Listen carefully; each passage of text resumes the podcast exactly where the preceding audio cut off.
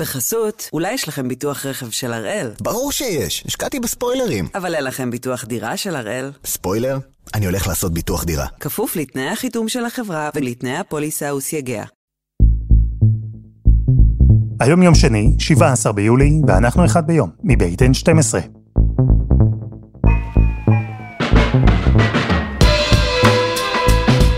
אני אלעד שמחה יופי, אנחנו כאן כדי להבין טוב יותר מה קורה סביבנו, סיפור אחד ביום, בכל יום.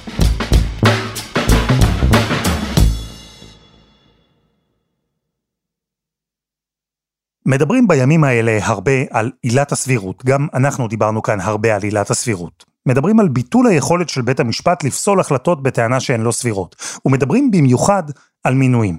וכשמדברים על כל אלו, מתמקדים במינויים הבכירים, תפקידים שכולנו שומעים עליהם. שרים, או היועצת המשפטית לממשלה, אבל האמת היא שיש עוד המון מינויים ששרים עושים בכל יום, ואנחנו לא ממש מדברים עליהם.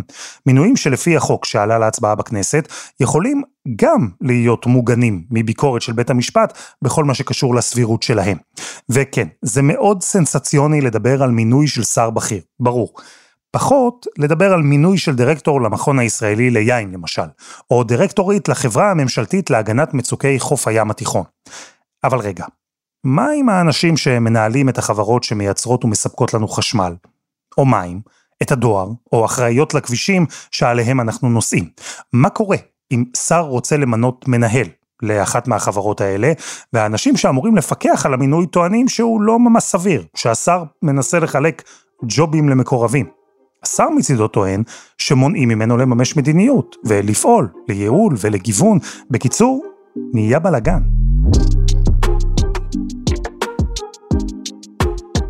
אז בדיוק על זה נדבר היום, כי אולי מבלי שרובנו ממש שמנו לב, מתנהל ויכוח ענק על החברות הממשלתיות.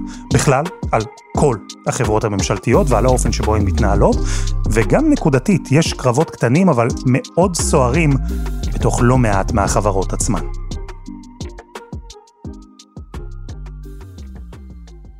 שלום עמליה דואק, כתבתנו לענייני כלכלה. אהלן אלעד. כשאנחנו מדברים על החברות הממשלתיות, על כמה חברות אנחנו בכלל מדברים? יש 70 אה, חברות שיושבות תחת משרדי הממשלה אה, ותחת אחריות ממשלתית, בבעלות ממשלתית, אנחנו, אתה יודע, המוכרות שבהן, זה יהיה חברת חשמל ומקורות והדואר שמיד נדבר עליו. אה, יש גם חברות יותר קטנות ופחות משמעותיות, סך הכל מדברים על 70 חברות עם נכסים של עשרות מיליארדי שקלים. ויש שם, בין עשרות החברות הממשלתיות, כמה מהחברות שהכי משפיעות על החיים שלנו, שאנחנו באים איתן במגע הכי הדוק שיש.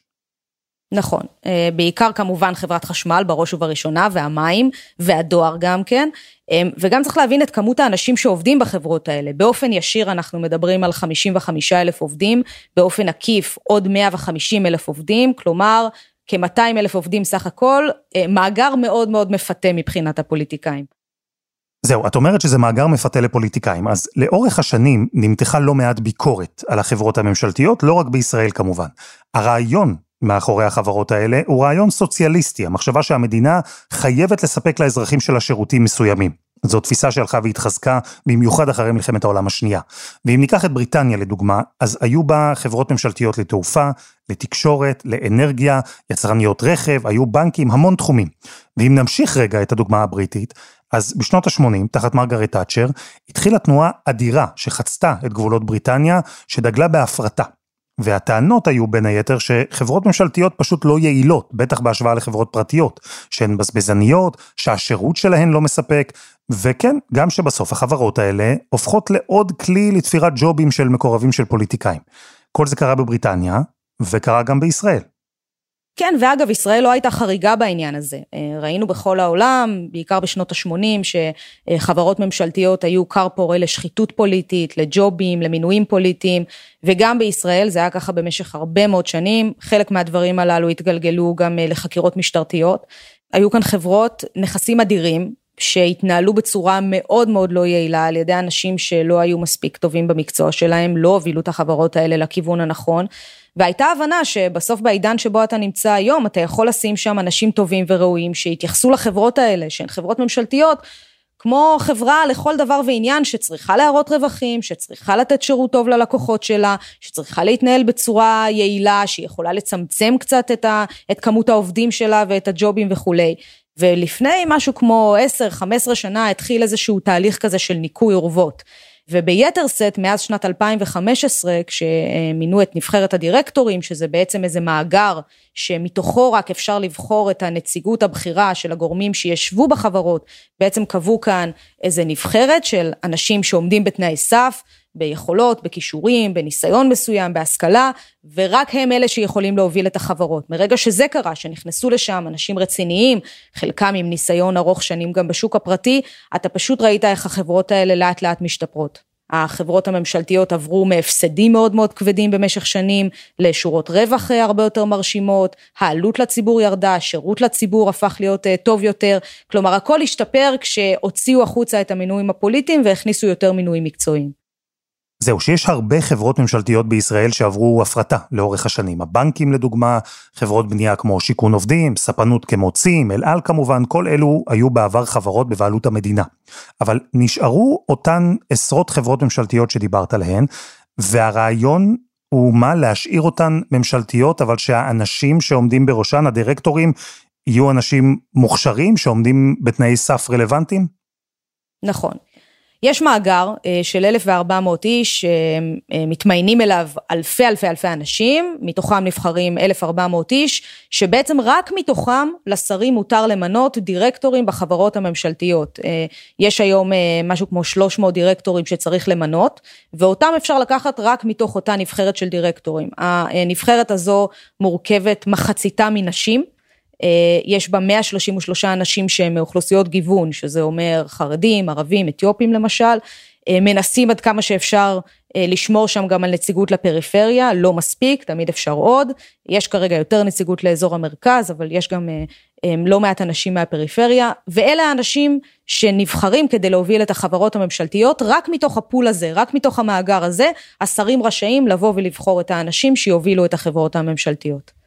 אני אתן לך דוגמה ממש מימים אלה, למשל היום חסרים 310 דירקטורים בחברות ממשלתיות, יש 39 חברות שפועלות ללא יושב ראש, ב-32 חברות לא קיים עניין חוקי בדירקטוריון כדי לאפשר את ההתכנסות שלו, תשע חברות פועלות ללא דירקטורים חיצוניים, וזה יושב לפתחם, עומד לפתחם של אה, אה, שרי הממשלה. הם אלה שצריכים אה, להציע את הדירקטורים, להביא אותם לאישור אה, רשות החברות הממשלתיות ולעבור את התהליך שלוקח כמה שבועות של אישור הדירקטורים. אה, זה לא קורה כרגע בגלל המריבות שפשוט יש שם בפנים. המריבות בפנים, כלומר ברשות החברות. מה זו בכלל הרשות? תסבירי לי, מה התפקיד שלה? רשות החברות הממשלתיות היא גוף שבעצם אמור לנהל מלמעלה את כל מה שקשור לחברות הממשלתיות. במשך שנים הוא היה די רדום, כלומר החברות באמת התנהלו באיזה אפשר להגיד סוג של מערב פרוע, כל חברה הייתה בפני עצמה. אה, היום רשות החברות היא הרבה יותר אה, מעורבת, היא הרבה יותר שולטת בפרטים, הרבה יותר נכנסת ודורשת מחברות הבהרות. אז היום זה גוף שיושב תחת אה, השר דודי אמסלם, אבל בראשו עומדת מישהי שאמורה להיות כביכול עצמאית, מיכל רוזנבוים, מנהלת רשות החברות הממשלתיות. בין השניים האלה יש היום ריב אדיר, כי מיכל רוזנבוים רואה את התפקיד שלה כסוג של שומרת סף, היא רוצה לבוא ולוודא שהחברות הממשלתיות, בגלל החשיבות שעליה דיברנו לציבור, פועלות אה, נטו מתוך מניעים של אה, להשיג רווח לציבור, להציג אה, תוצאות כספיות טובות, להציג שירות טוב לאזרחים, והיא כל הזמן מנסה למנוע את החשש ממינויים שיפגעו בתוצאות הללו ויפגעו בשירות לאזרחים. וזה מעמיד אותה בעימות ישיר מול השר הממונה, אמסלם, שלא יכול להתערב בכל ההחלטות שלה, ומאוד קיווה בהיבט מסוים שהיא תתיישר עם העמדות שלו, וכרגע יש ביניהם ריב נוראי שתוקע גם את כל המינויים כרגע בחברות הממשלתיות. מה בעצם הטענה של השר אמסלם? כי על פניו נשמע לי שמעורבות של רשות החברות ופיקוח הדוק הובילה לתוצאות טובות יותר. השר אמסלם טוען שאולי היה שיפור במינוי של נבחרת הדירקטורים, אבל מבחינתו הוא אומר, נבחרת הדירקטורים לא מגוונת מספיק. 60 מהם זה אנשים בני 60 פלוס, רואי חשבון ועורכי דין גרים באזור מה שנקרא הרצליה תל אביב ואשכנזים. זה נתון. אני מאמין שבפסיפס הזה, גם של הדירקטורים, צריכים להיות כל עם ישראל. לדעתו צריך אה, עוד אה, נציגות מהפריפריה, עוד נציגים של אוכלוסיות גיוון. גם עקרת בית יש לה תובנה. גם פועל יצור יש לו תובנה. אצלהם זה לא מתאימים. הם מתאימים רק לנקות אצלהם, לדירקטורים, את החדר אחרי שהם יוצאים. לא רק פרופסור שלומד באוניברסיטה מבין איך מתנהלים. יש גם חוכמת חיים ויש גם אנשים פשוטים שטוב שהם יהיו שם. אני באופן כללי חושבת שגיוון בחברות ממשלתיות ובדירקטוריונים זה משהו שהוא טוב אה, בכלל, לא רק בחברות הממשלתיות, אלא בכלל במשק. במשק אין מספיק נשים, אין מספיק מיעוטים, אין מספיק ערבים, אין מספיק חרדים, אין מספיק אתיופים, אין מספיק. וטענה של גיוון היא תמיד טובה, יש מחקרים בעולם שגם מראים שזה משפר את הביצועים של החברות. החשש הוא שדודי אמסלם משתמש בטענה הזאת של גיוון כדי להכניס פנימה אנשים שהם אנשי שלמה משיקולים פוליטיים, לא משיקולים ענייניים של אה, בוא נמצא אדם מהפריפריה שיגוון עכשיו את הדירקטוריון ויביא איזה זווית ראייה חדשה, שלא יהיה כאן עניין של אנשים שממונים לפי כישורים, אלא אנשים שממונים לפי קשרים. אבל אמסלם לא דיבר על להתקין מנגנון שיוודא שיש גיוון, אלא הוא מדבר על ביטול של נבחרת הדירקטורים. הוא דיבר לא פעם ולא פעמיים על ביטול מוחלט של נבחרת הדירקטורים. מה שבאים ואומרים גורמי מקצוע שבמשך שנים מלווים את החברות הממשלתיות, הם אומרים, תראו, הלכנו כברת דרך אה, מהימים שבהם החברות הממשלתיות היו גופים כושלים, רקובים, גרועים מבחינת הציבור, כבר הצלחנו להתקדם הלאה. החשש שלהם זה שתחת הטענה הזו לצורך בגיוון יותר משמעותי, להביא אנשים נוספים עם תובנות אולי אחרות, פשוט ייקחו חזרה את החברות הממשלתיות אחורה, שהמשמעות של זה זה עוד עלויות על הציבור ופגיעה בשירות לאזרחים. אוקיי, okay, אז יש כאן ויכוח, כי השר אמסלם טוען שנבחרת הדירקטורים לא מגוונת מספיק, מנציחה את המקום של אה, מעמד אחד או סקטור אחד בעמדות הכוח, ומהצד השני הטענה היא שבשם הרצון הזה לגיוון, אמסלם ייקח מנגנון שעובד, מנגנון שנועד למנוע חלוקת ג'ובים למקורבים, אלא שימונו אנשים מוכשרים, והוא יחזיר את המצב לקדמותו, שבו פוליטיקאים יכלו בעצם למנות את מי שהם רוצים. ואיפה בתוך זה עמליה נכנסת רשות החברות? איפה נכנסת ראש רשות החברות, מיכל רוזנבוים? תראה, מבחינת דודי אמסלם, אה, כרגע מנהלת רשות החברות ממש תקועה כמו עצם בגרון. הוא רוצה להעביר מהלכים שונים, אה, היה רצון להזיז את יושב ראש הדואר, אה, רצו למנות יועץ משפטי בנתיבי ישראל, ואת כל המהלכים האלה בינתיים היא מנסה לבלום, בגיבוי של גורמי המקצוע באוצר. הוא מבחינתו היה פשוט רוצה להזיז אותה מהתפקיד. זה לא כזה פשוט, אי אפשר פשוט להזיז אותה, אנחנו מכירים את זה מהקרב של היועצת המשפטית לממשלה למשל, אתה לא יכול פשוט להזיז את שומר הסף. אמ, ולכן מה שקורה בינתיים, אפילו כבר לא הייתי קוראת לזה קרב, זה כבר ממש הופך לנתק מוחלט, כשהאבסורד הגיע לשיא במכתב האחרון שפרסמתי, שדודי אמסלם פונה אל מנהלת רשות החברות ואומר לה, גברתי, אל תפני אליי יותר. אה, ממש במילים האלה, אל תפני אליי יותר. אה, זה אחרי חלופת מכתבים מאוד מיליטנטית בין השניים האלה. אז כרגע יש פשוט נתק מוחלט. אה, להבנתי מה שאמסלם היה מאוד רוצה לעשות זה ליצור איזה מין ועדה בלתי תלויה שתפעל כרגע בתווך בינו לבין מנהלת רשות החברות, שהיא תהיה חייבת להתייעץ עם הוועדה הזו, הוא מן הסתם ימנה לוועדה הזו אנשים שהוא חושב שרואים עין בעין איתו, וזה בעצם יחייב אותה להתיישר עם העמדה שלו בלי שהוא מזיז אותה מהתפקיד.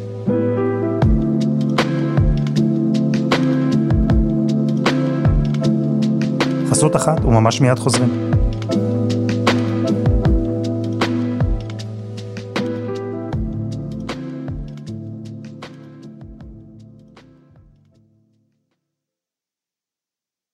בחסות, אולי יש לכם ביטוח רכב של הראל? ברור שיש, השקעתי בספוילרים. אבל אין לכם ביטוח דירה של הראל? ספוילר?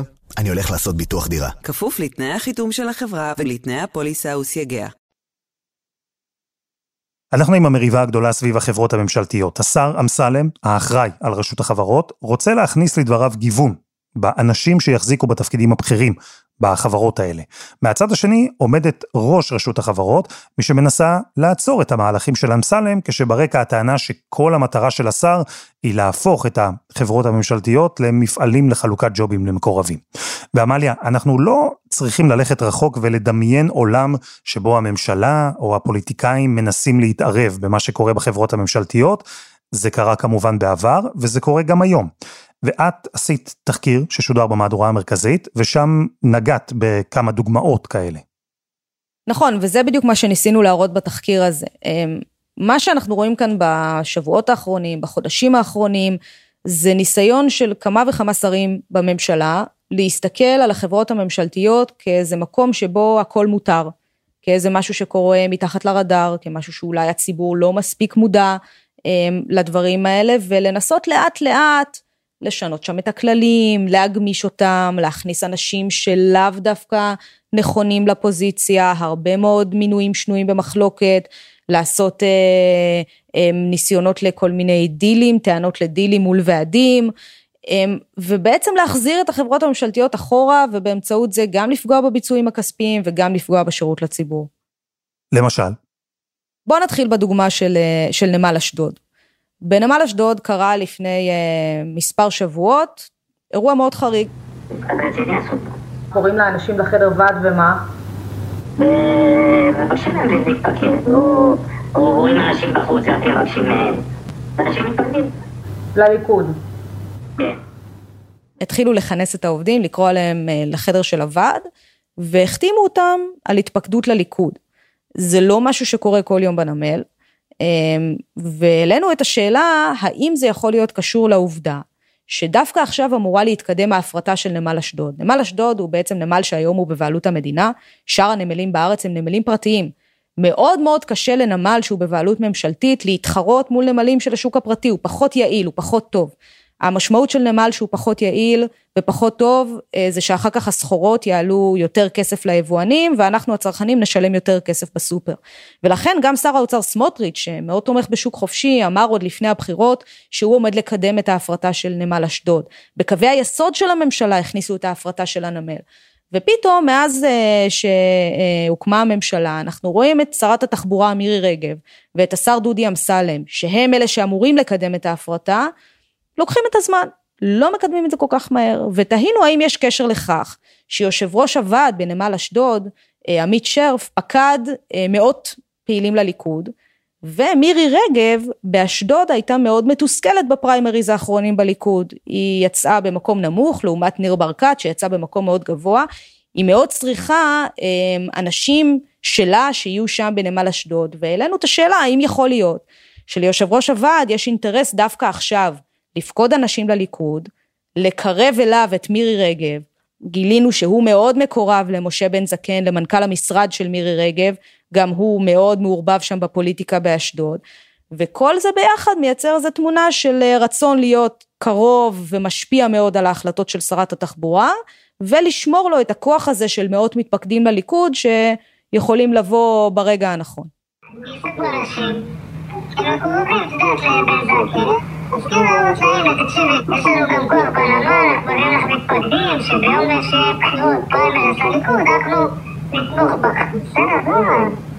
אה, זה ידוע שיושב ראש הוועד הוא חבר של המנכ"ל של מירי רגב? כן, בטח, בראש אז כמובן ששרת התחבורה מכחישה כל קשר, ויושב ראש הוועד אומר שאין שום קשר בין הדברים. אני חושבת שהציבור יכול לשפוט. שנייה, אבל שרת התחבורה יכולה להשפיע לבד על ההפרטה של נמל אשדוד, למרות התמיכה והדחיפה של שר האוצר, למרות שראש הממשלה התבטא בעבר בעד, למרות ששרים אחרים בליכוד תמכו, מירי רגב פשוט בעצמה יכולה לקבוע אם זה יקרה או לא? טוב, אלעד, ברור.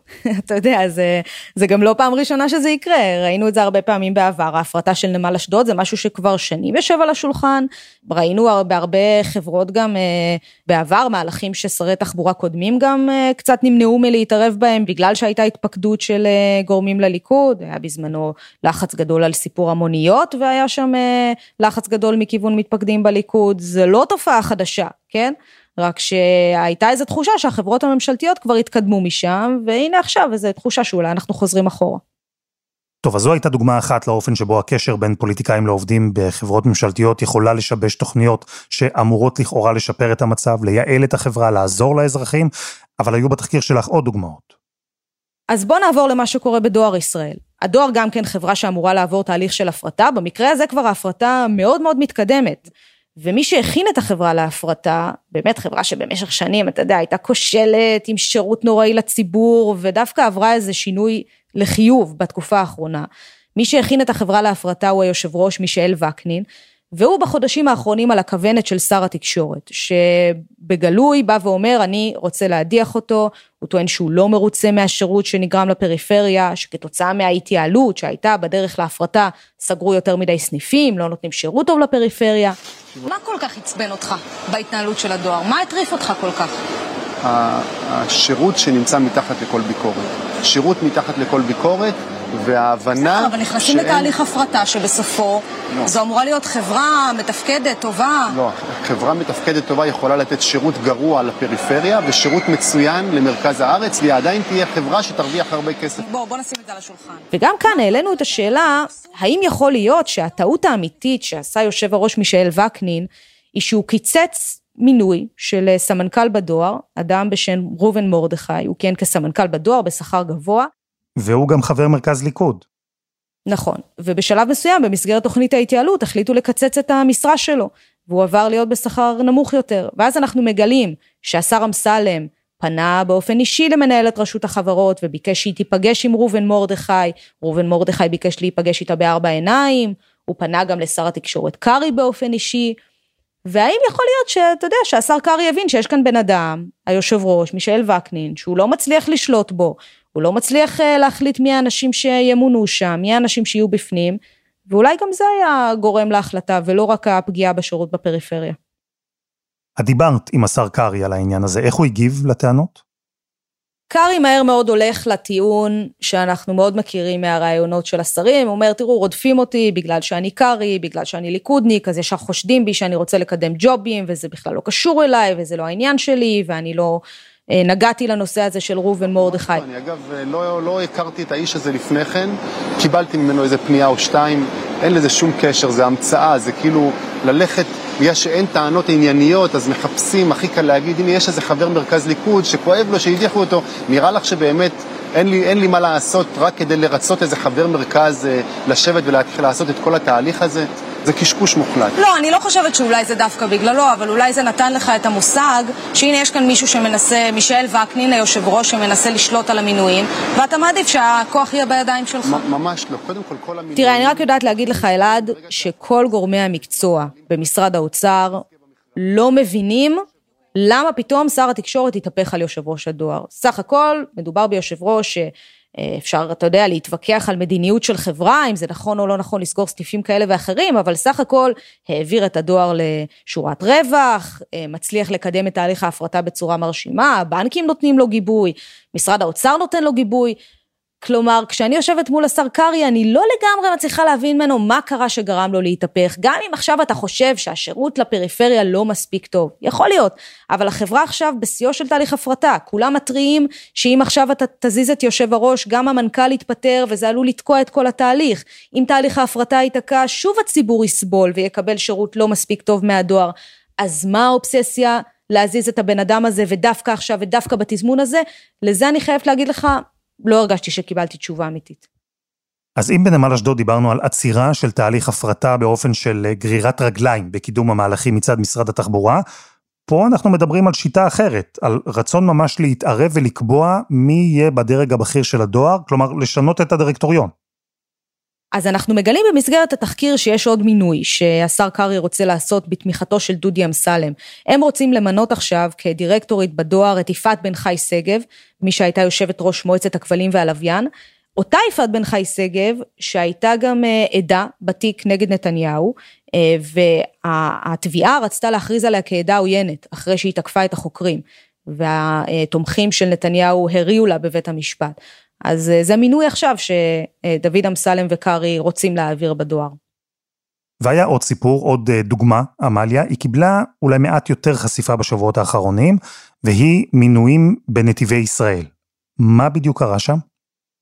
נתיבי ישראל מתנהלת בחודשים האחרונים כמו מכולת משפחתית. אה, זה התחיל בזה שהיושב ראש יגאל עמדי, שהוא מקורב מאוד למירי רגב, איש ליכוד בעצמו, ניסה להצניח לתפקיד היועץ המשפטי של החברה את אלעד ברדוגו, האחיין של יעקב ברדוגו, שמקורב לראש הממשלה. אה, המינוי הזה נעצר על ידי מנהלת רשות החברות, בטענה שהוא ממש נתפר למידותיו של ברדוגו, ולא אפשרו את זה, עצרו את המינוי. אה, ואז מה שקרה שהגיע המנכ"ל של נתיבי ישראל, ניסים פרץ, והחליט למנות לתפקיד ממלאת מקום היועץ המשפטי, אה, עורכת דין בשם עינב אבוחצירא, עורכת דין מנתיבי ישראל. אמ, שיצאה במקום נמוך אה, בדירוג של הוועדות שבחנו את המינויים השונים, היא יצאה מקום 29 מתוך 40, ובאורח פלא גברה על אה, מועמדות אחרות שדורגו גבוה בהרבה ממנה, למשל אחת מהן במקום אה, רביעי מתוך 40. העלינו את השאלה האם יכול להיות שזה קשור לקשרים של המשפחה שלה בליכוד, אבא שלה, שלום שלמה אלפסי, הוא פעיל ליכוד מאוד מרכזי באשדוד, שוב אנחנו חוזרים לאשדוד, אה, יש בעמוד הפייסבוק שלו תמונות רבות עם אה, בכירי הליכוד, כולל ישראל כץ ויריב לוין, וראש הממשלה נתניהו בעצמו, ואפילו באחת התמונות הוא גם מתועד עם נתניהו ועם המנכ"ל של מירי רגב, משה בן זקן, המנכ"ל הקרוב אליה, אה, שהוא גם איש ליכוד בעצמו, ארגן בעבר את הליכודיאדה וכדומה. ועדה החליטה למנות יועץ משפטי, שהוא אחד הטובים בתחום התשתיות. למה? כי קוראים לו ברדוגו? ואחר כך שמים לו ממלאת מקום. אלפסי. אז יש טענות למה שמו לו את אלפסי. אני לא אתן לזה לקרות. אנשים טובים ימונו אצלי, נקודה. גם במקרה הזה עכשיו, רשות החברות מבקשת הבהרות, כי אתה אומר על פניו, זו דוגמה קלאסית אלעד, אתה יודע, מינוי שהוא אפשרי, זה לא שזה, היא עורכת דין, היא, היא עמדה בתנאי סף כלשהם, אבל זה מינוי שמעלה קשיים. למה דווקא היא? למה מי שדורגה במקום 29 מתוך 40 ולא מי שדורגה במקום רביעי מתוך 40? למה דווקא המינוי הזה מתקדם? האם יש קשר לקשרים לליכוד? וצריך לומר, אה, בינתיים נתיבי ישראל רק אומרים אנחנו עומדים מאחוריה, אנחנו חושבים שהיא מקצועית, אבל לא עונים ישירות לטענה הזו של הקשרים למפלגת השלטון. אז עמליה, הבאת כאן שלוש דוגמאות נקודתיות, לכאורה לניסיון של פוליטיקאים להתערב במה שקורה בחברות הממשלתיות, כמובן שהם טוענים בכל אחד מהמקרים שיש לכך סיבות טובות ואובייקטיביות. אבל מנגד יש טענה שזה רצון לשלוט במה שקורה בחברות האלה, הכל לצרכים פוליטיים. וכל הדבר הזה קורה במקביל למאבק הגדול יותר על נבחרת הדירקטורים ועל רשות החברות. אז תנסי רגע לארוז לי את כל הדברים האלה ביחד, מה אנחנו יכולים ללמוד מכל התהליכים האלה? אנחנו לומדים שמנסים להסתכל על החברות הממשלתיות כאיזה קופה קטנה. אני, אני רואה בחברות הממשלתיות האלה אה, סוג של אה, תיבת אוצר כזו, שצריך לשמור עליה, שהצליחו כבר להצעיד אותה קדימה ולשנות אותה, ו, ובאמת יש כאן גם, אתה יודע, אינטרס ציבורי מהמעלה הראשונה. החברות האלה, זה נשמע נורא נורא אפור, אבל זה נוגע לחיים שלנו ברמה של יוקר המחיה, ברמה של השירותים שאנחנו מקבלים מדי יום. זה קריטי מבחינתנו מי יהיה היועץ המשפטי שם, זה קריטי מבחינתנו מי יושב בדירקטוריון, זה בדיוק מה שיעשה את הפער בין אם אתה מקבל עכשיו חבילה בדואר אה, תוך חמישה ימים או תוך שלושה חודשים. זה בדיוק מה שעושה את ההבדל. ואתה יודע, אנחנו מדברים הרבה בתקופה הזו על עילת הסבירות ועל שומרי הסף. אני פשוט מרגישה שבשבועות האחרונים, בחודשים האחרונים בנתיבי ישראל כבר אף אחד אפילו לא, לא, לא צריך את הביטול של עילת הסבירות, ולא צריך בכלל לחשוב על ביטול של שומרי הסף, כבר עושים את זה. כבר עושים מה שרוצים, מתעלמים מהאזהרות של גורמי מקצוע, מתעלמים משומרי הסף, עושים כבר מינויים ומקדמים אנשים במינויים מאוד שנויים במחלוקת, ואפילו, אתה יודע מה, אפילו לא מרגישים שצריך אה, לספק תשובות על זה. אה, וזה מאוד מאוד מטריד בעיניי. אבל עמליה, אולי יש טענה שעכשיו הניסיון להתערב גובר, אולי. אבל הרי זו לא הפעם הראשונה שיש טענות להתערבות של פוליטיקאים במה שקורה בחברות האלה. ראינו את זה קורה גם בממשלות עבר. ובכלל, בסוף מגיע שר, הוא רוצה לקדם מדיניות, הוא רוצה לקדם השקפת עולם. אז יגידו שזו לא רק זכותו, אלא גם חובתו למנות אנשים שהוא מאמין בהם וסומך עליהם והם שותפים להשקפת העולם שלו. תראה, מינויים פוליטיים תמיד יהיו, ויכול להיות שאי אפשר למגר את התופעה הזו לגמרי, אבל א', תמיד אפשר לשאוף. וב' אני חושבת שיש כאן משהו שהוא יותר רחב, זה רצון למחוק לגמרי את כל תנאי הסף, זה רצון לבטל לגמרי את כל המינהל התקין, זה עניין של לבוא ולהגיד, אה, שומרי הסף לא יקבעו בשבילנו, הכללים הם לא בשבילנו, אנחנו נחליט מי האנשים המתאימים. כלומר, זה לא איזה רצון לבוא ולקבוע סטנדרטים, או לבוא ולהגיד הסטנדרטים הקיימים לא מתאימים, זה רצון לבטל את הסטנדרטים. אני חושבת שכאן מתחילה הבעיה. ו, ובסוף, אתה יודע, גורמי המקצוע במשרד האוצר, שהם גורמים שהם בלתי תלויים, באים ואומרים זה לא הגיוני מה שהולך כאן, זה יפגע בסופו של דבר בציבור. ובמקום שבו אנחנו מגיעים לחשש לפגיעה בציבור, אני חושבת שזה נורה אדומה אה, מהבהבת, וכשהפוליטיקאים מצפצפים על האפשרות של פגיעה בציבור, זה בכלל אה, חצייה של כל הקווים. אז איפה כל המאבקים האלה עומדים עכשיו? מה מהם לדעתך יוכרע בקרוב? לאיזה כיוון? לדעתי אנחנו עומדים לפני אה, אפשרות של עתירה לבג"ץ בעניין הדואר. אני מעריכה שזה יתגלגל בסוף לבית המשפט, כי יש כאן את אה, גורמי המקצוע שאומרים שזה לא הגיוני אה, כרגע להדיח את היושב ראש, והשר קרעי ממשיך כרגע בהליך ההדחה, אז אני מניחה שזה יגיע לערכאות משפטיות. בנתיבי ישראל ביקשו הבהרות, עדיין לא קיבלו אותן, יכול להיות שגם שם זה יתגלגל לקרב משפטי. אה, ובנמל אשדוד, אני בינתיים לא רואה את ההפרטה מתקדמת, אה, אני כן רואה את הכוח שצבר הוועד מול אה, שרת התחבורה, ואני סקרנית לראות איך זה יתפתח. עמליה דוויק, תודה. תודה אלעד. וזה היה אחד ביום של N12. אנחנו מחכים לכם בקבוצה שלנו בפייסבוק, חפשו אחד ביום, הפודקאסט היומי. העורך שלנו הוא רום אטיק, תחקיר והפקה, רוני ארניב, עדי חצרוני, שירה הראל ודני נודלמן, על הסאונד יאיר בשן שגם יצר את מוזיקת הפתיחה שלנו, ואני אלעד שמחיוף, אנחנו נהיה כאן גם מחר.